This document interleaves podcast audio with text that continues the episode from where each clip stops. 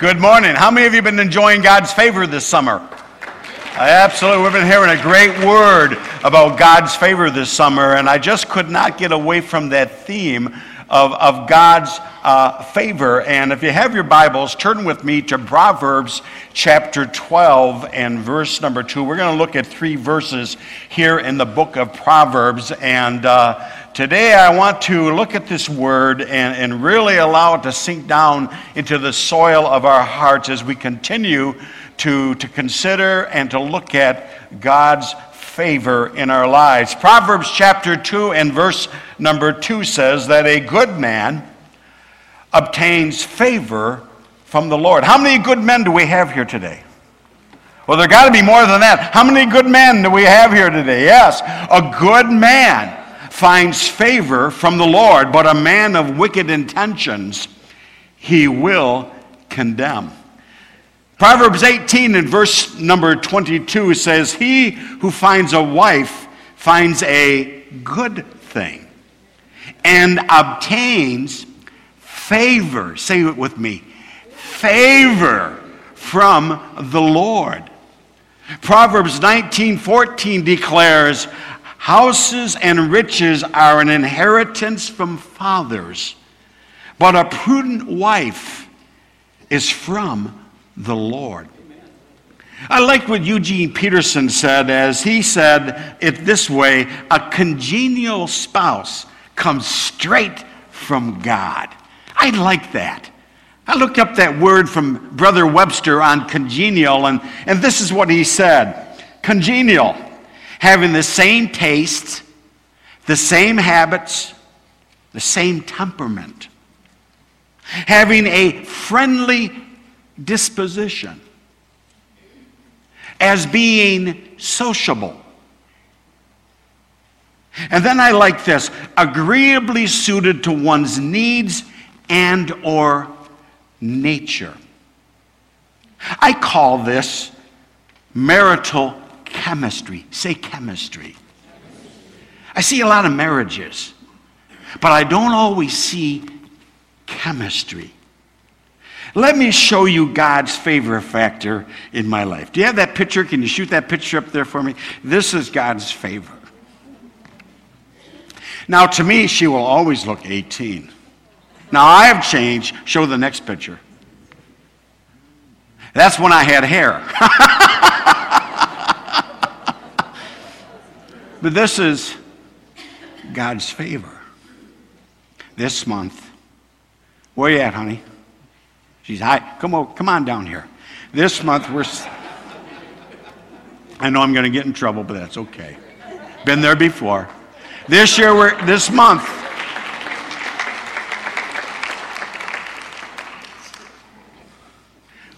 we're celebrating 42 years.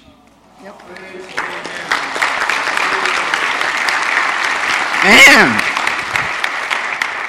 I have a hundred sweetheart roses. to represent the hundreds of memories that we have had in God's favor and the hundreds of more memories that we will make together.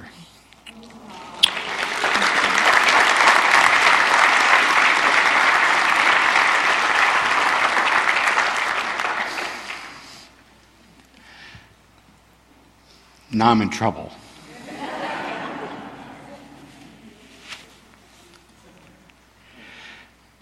The title today is The Act of Marriage. If you have a little worksheet, write that down. You see, friends, God defines what marriage is, not man's vain imaginations. This world is trying to define what marriage is. But God has already defined through His Word what marriage is. Why are so many marriages in these last days missing God's favor? And why are so many marriages, even in the church, suffering crises? These are challenging questions that must be addressed as our world is looking for a witness of God's favor. Father, today we look to your word And Lord, we are a people that are desirous of your favor. Lord, we realize that we only have to look to your word to see the secrets of divine favor. And Lord, this table today represents that we only have to look to Christ to see the answers for crises. Help us today, Lord, to reflect upon your favor and walk therein, we pray. In Jesus' name, and everyone would say, Amen. I got up early this morning and got my cup of joy. I was preparing myself to write my blog on honoring God.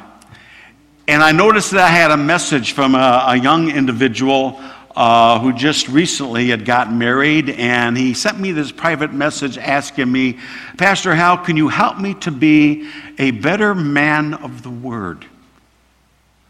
I want to, I want to be able to, to be a, a man that leads his wife in the things of God. I thought that was a pretty good request. And so I sent him a quick answer, and I'm looking forward to getting together with him and, and, and talk to him about this main point, this first point here. Write down the foundation. The foundation of marriage. You see, friends, the foundation of marriage must be the Word of God and the words of Christ. Matthew's Gospel, chapter 7 and verse 24, Jesus said this Therefore, whoever hears these sayings of mine and does them, I will liken unto a wise man who built his house upon the rock. And the rains descended, the floods came, and the winds blew and beat on that house, and it did not fall, because it was founded upon the rock. Verse 26 But everyone who hears these sayings of mine and does not do them, I will liken as unto a foolish man who built his house upon the sand. The rains descended, the floods came, and the winds blew and beat on that house, and it fell. And great was its fall. If you're wanting to have God's favor upon your marriage, you must, point A here, have your life built upon the rock of ages. And his name is Jesus. Can you say amen? I love the old song Rock of ages, cleft for me. Let me hide myself in thee. Let your marriage be found to be in Christ. I guarantee if your marriage is built upon the rock of ages, there is nothing, there is no weapon formed against you that can prosper and no success. Because you're built upon that which is unmovable, the Lord Jesus Christ. The question is this Are you building your home upon the sand? Or are you building your future upon the rock of ages? You see, your marital foundation will determine your marital destiny and what true success is in life. Point B Jesus Christ is the cornerstone of your marriage. Jesus must be Lord of all, or he's not at all. Your personal relationship with Jesus Christ as a husband and as a wife is critical.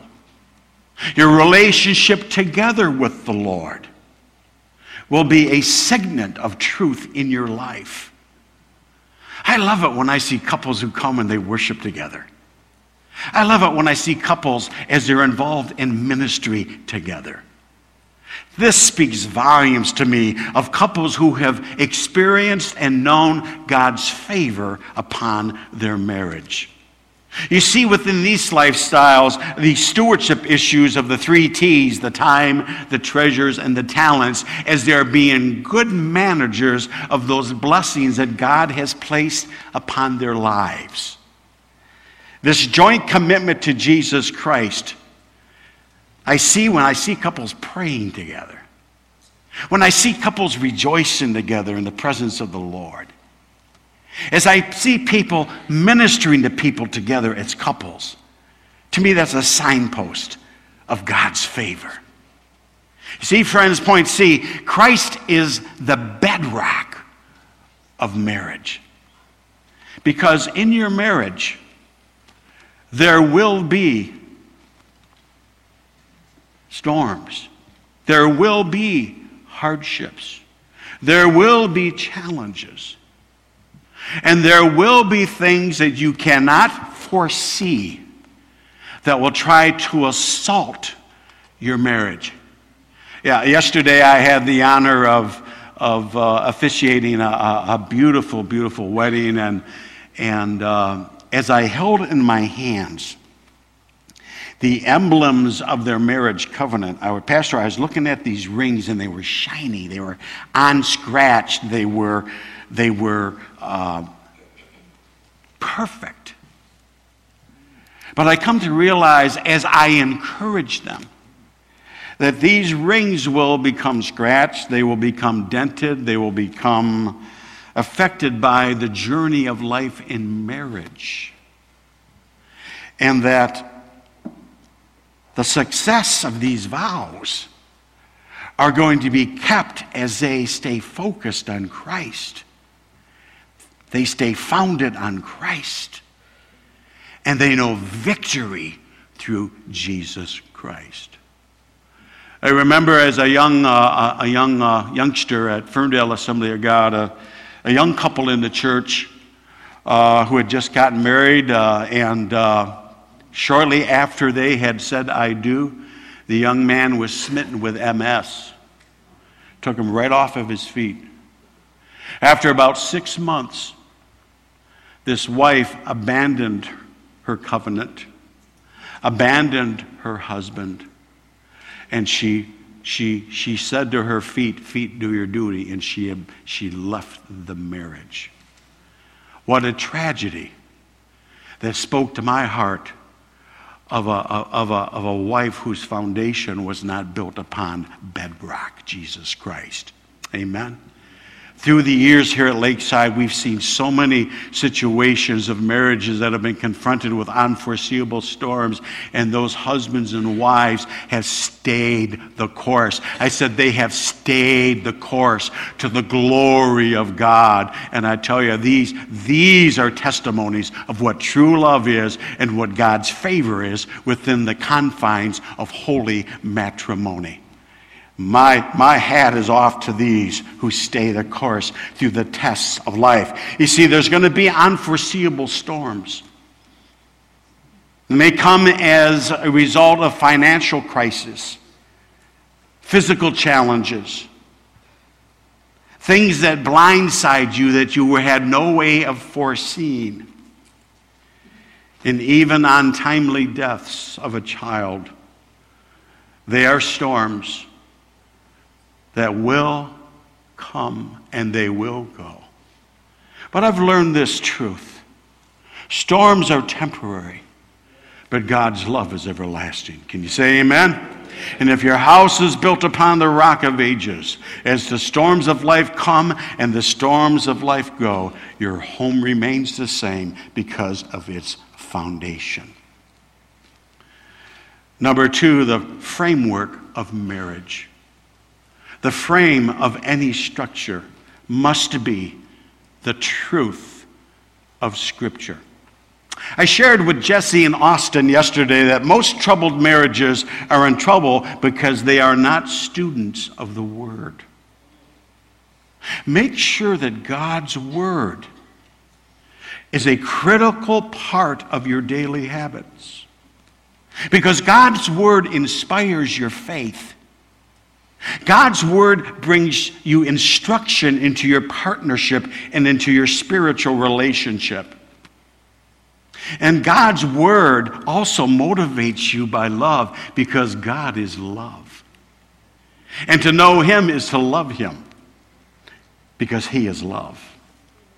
And to know Him is to understand that He's called us to love one another. Can you say amen? The love of the Lord the love of one another, an undisguised devotion to one another that demonstrates the love of Christ. I believe that every marriage should have connection points. connection points. One of these great connection points is prayer. I learned a long time ago that couples that pray together stay together. I said, couples that pray together stay together. It's so important to have spiritual wiring connection points where you are connecting spiritually in the things of the Spirit. Talk about the things of God, share with each other the things of God. Speak to one another that which God is revealing to your heart, in your dreams, and in your wishes and your ambitions. Another connection point is your spiritual stewardship. In your spiritual stewardship, be wise managers of those resources that God has entrusted you with in life. And in your connection points, serve one another in the things of God. On the way here this morning, we came up Clinton River Road, and as we stopped at the light at Schoenherr, there was a couple with helmets on, sitting there waiting to cross Schoenherr because the light was red for them on bicycles. And I, I, said to Linda, I said, Look, I said, isn't it nice to see couples riding bikes together? But then I thought to myself, isn't it nicer when you see couples worshiping together? Amen? And I thought to myself, so sad that people will have recreation together, but where's their passion for the presence of God and their journey to God's house in order to worship the Lord together? So, so very, very important. To worship not independently, but as a husband and a wife to worship God. Point C, write down spiritual plumb lines. Line upon line, precept upon precept, biblical principles that must be embraced by faith. As you study God's Word and you walk and, and talk and, and, and journey this, this, this Word of God, you understand as a husband and a wife what your roles and your responsibilities are in the Lord. And ultimately, you understand that someday you'll have and accountability of deeds done in the body, whether they be good or bad. These spiritual plumb lines, these truths of Scripture, will help counsel you in the things of God as a man, as a woman, as mothers, as fathers, as husband and wife. They will help you to walk in balance of truth, in love, in affection, and in worship unto the Lord. The building blocks of marriage, first and foremost, is a commitment to Christ. I'll never forget a word that Pastor's father said one day, and I wrote it down in my Bible. He said this We spoke vows those simple words, we spoke vows before a holy God, before a witness of congregation, and before one another. This commitment to Christ and this commitment to one another were vows that were spoken at a holy altar. We maintain the honor of these vows, and we walk the walk we don't just talk the talk. You see, friends, there is a commitment to one another. That commitment speaking that there are no other lovers, that there are no idols, that there is no nonsense, and that our love is never disguised. We have never contemplated an escape clause. We made a determination years ago at a holy altar because we spoke vows. For better, for worse, for richer, for poor, in sickness and in health, until death doth separate us. One of the important components here is a commitment to the church. The wisest decision that Linda and I ever made 42 years ago was this to be committed to the church. There's never been any part time foolishness in our marriage. There's never been any part time attendance in our, our journey. We made a decision to be full time worshipers and partners in this faith with the local church. I've discovered that many of the troubled marriages that I deal with is found in the problem of being part time churches, what I call part time churches. Many of them, their attendance and their worship is sporadic at best. Can I give you a secret to God's favor? Be faithful to God's house. Be faithful to his presence. Be faithful to worship. Be faithful in service. You see, we are fully engaged and committed to the church. We always have. I think it's been one of the secrets of our success, our fulfillment, and our happiness. We have been committed and engaged in service unto our Lord and Savior Jesus Christ and to the church. A word of counsel to you young couples that are here today.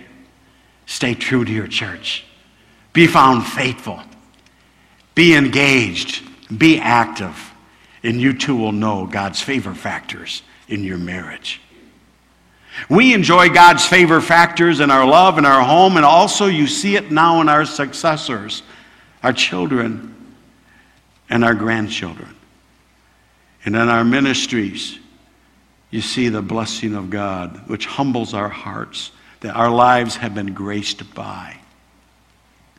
The cement that bonds marriage is very, very critical. Like the mortar that holds the blocks of this building together, this cement is critical. Write down number one love. Three times Paul told husbands in Ephesians chapter 5, starting with 25, husbands, love your wives as Christ loved the church. This table represents the love of God, the love of Christ. And this love, husbands, as you love as you ought, is reciprocated by itself. It is love that is never hidden. It is love that is never questioned.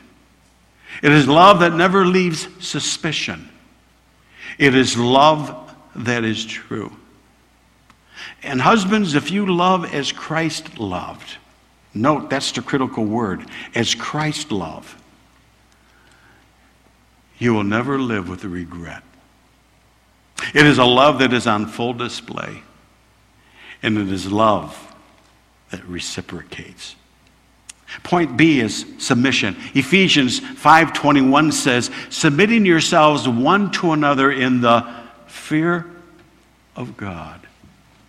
I believe under this word of submission, it, it speaks to me, I know it does for Linda and I, of, of accountability. We're accountable to one another in the knowledge of Christ. And that accountability is a good word.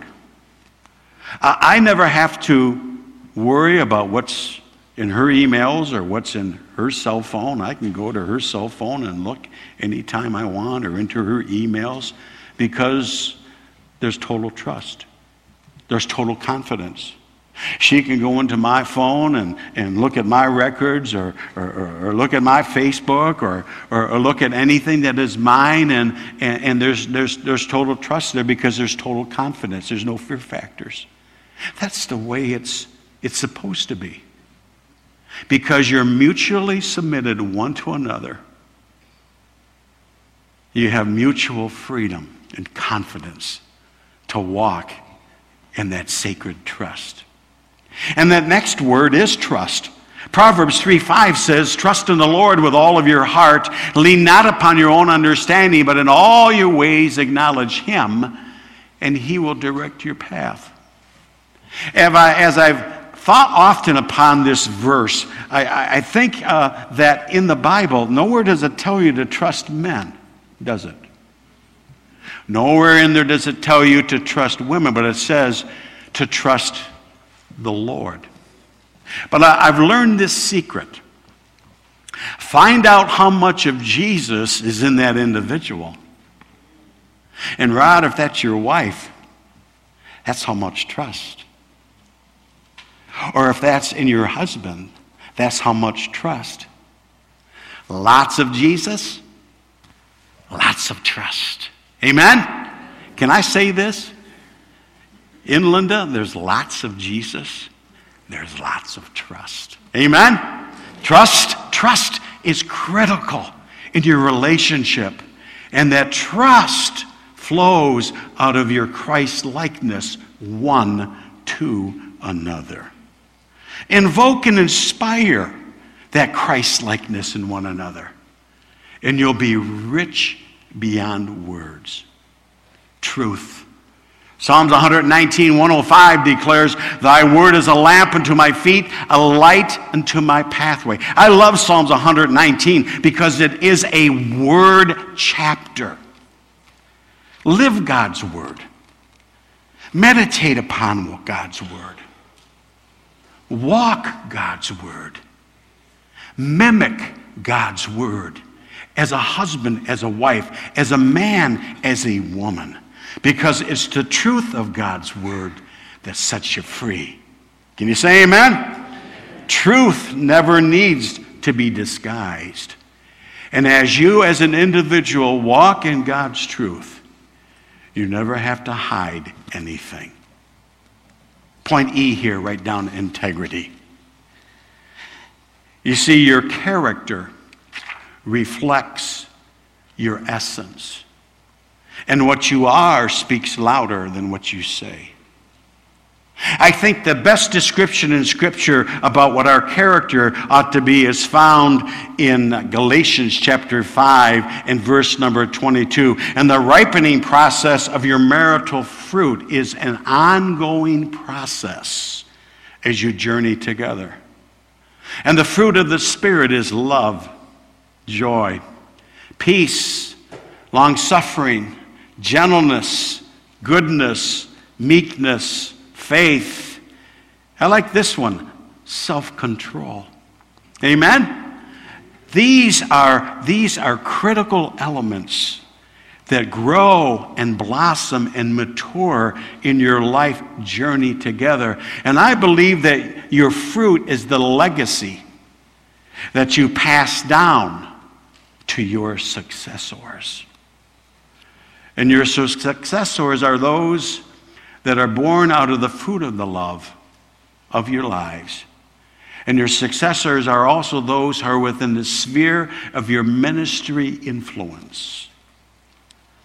They are the legacy that receives as you have received from the Lord. Point F here is unity. The Lord said this, Genesis chapter 2 and verse 24. For this reason, a man shall leave his father and mother and be united with his wife, and they will become one flesh. One flesh. There's something very mysterious, something that is very spiritual about the act of marriage that comes together when a husband and wife speak vows and come together. There is a union there, a oneness that takes place that mirrors that which is found in Christ. I believe that this is where the anointing flows. How precious it is for the brethren to dwell in unity. See, this is where the, the anointing flows. And if you want the anointing of God to flow through your marriage, be found to be one in Christ. One in devotion, one in worship, one in practice. This journey of faith is where God's favor factors are realized and released through our marriages and as we grow in the Lord. So today I want to give you some tips for godly favor living.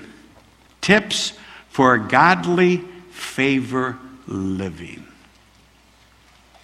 Point A here. I'm waiting for tips here, Kara. A, Ephesians 5 1. Be imitators of God.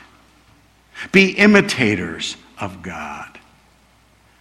Paul said, Be imitators of God, therefore, as dearly beloved children, and live to love, just as Christ loved us and gave himself up as a fragrant offering and sacrifice to God.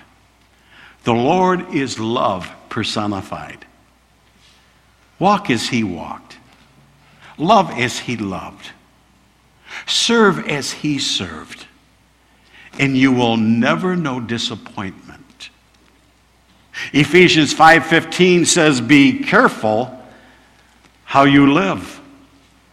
Be careful how you live. I see far too many people that are living carelessly. If we will follow the counsel of God's word, we'll learn to be careful how we live, not as unwise, but as the wise. Follow the counsel of God's word. Live by faith upon the truth that is revealed through the scriptures. Be found faithful and be motivated, my friends, by love. Does your home give evidence of faithfulness? Does your home give evidence of carelessness or neglect? Point C here, Ephesians 5:18, be filled with the Holy Ghost. I don't know about you, but we need homes that are baptized in the Holy Spirit. Can you say amen? We need the power of God in these last days if we're going to live overcoming lives. You need to be a partnership that knows what it is to be filled with praise and feel, filled with power and filled with the precious Holy Spirit. You see, the, you need to maintain the Spirit's flow in your prayer life. You need to maintain the Spirit's flow in your praise exercises. And you need to do that in the partnership of love as a husband and as a wife. D, Ephesians 5:19 says, "Speak to one another." Stop there for a second. Do you ever hear yourself the way you speak to others? Is there sweetness in your conversation? Or is there abrasiveness in your conversation?